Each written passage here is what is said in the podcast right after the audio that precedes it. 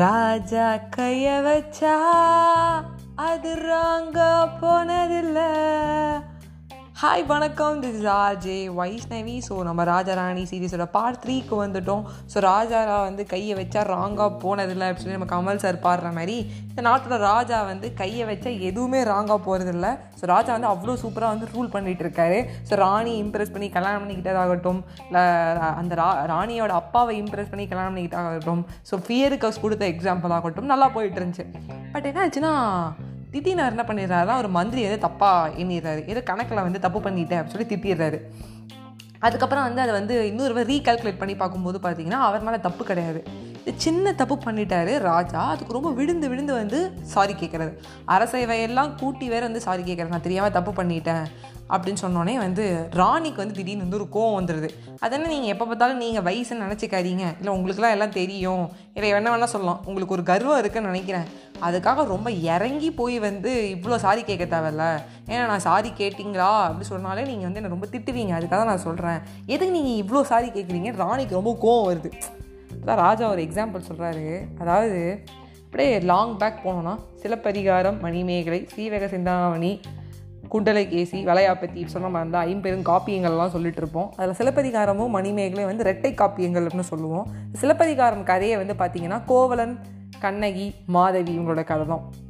அதில் வந்து கண்ணகி வந்து ரொம்ப ஒரு பத்தினி அப்படிங்கிறது நம்ம எல்லாருக்குமே தெரியும். அவங்க மதுரையே எரிச்சாங்க அப்படின்னு தெரியும். ஸோ இது வந்து இந்த கதையை வந்து நான் அப்படியே லாங் பேக் என் ஸ்கூல் டேஸ் நான் படித்தேன் அதுக்கு முன்னாடி எங்கள் பாட்டி எனக்கு நிறையா தடவை சொல்லியிருக்காங்க. இந்த ஸ்கூல் டேஸ் வந்து ஸ்டார்டிங்கில் வந்து இந்த இந்த கதை எடுக்கும்போது எங்கள் மேம் சொல்லுவாங்க இந்த கண்ணகியும் கோவலனும் இந்த மதுரை மாநகரத்தை வந்து எட்டும்போது அந்த கொடி ஆடிச்சான். இந்த கொடி வந்து ஆடுறது வந்து சாதாரண ஒரு விஷயம். இந்த பக்கமும் அந்த பக்கமும் போயிட்டு வரும்.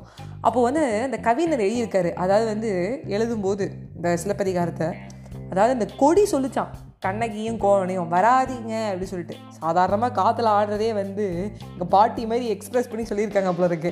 இந்த மாதிரி வந்து வராதிங்க இந்த இடத்துல வரக்கூடாது நீங்கள் உங்களுக்கு ஒரு பெரிய ஆபத்து இருக்குது அப்படின்னு இந்த கொடி சொல்லிச்சு. அந்த மாநகரத்தோட கொடி அப்படின்னு சொல்லி சொல்லுவாங்க. ஸோ வந்ததுக்கப்புறம் கண்டிப்பாக உங்களுக்கு தெரியும்.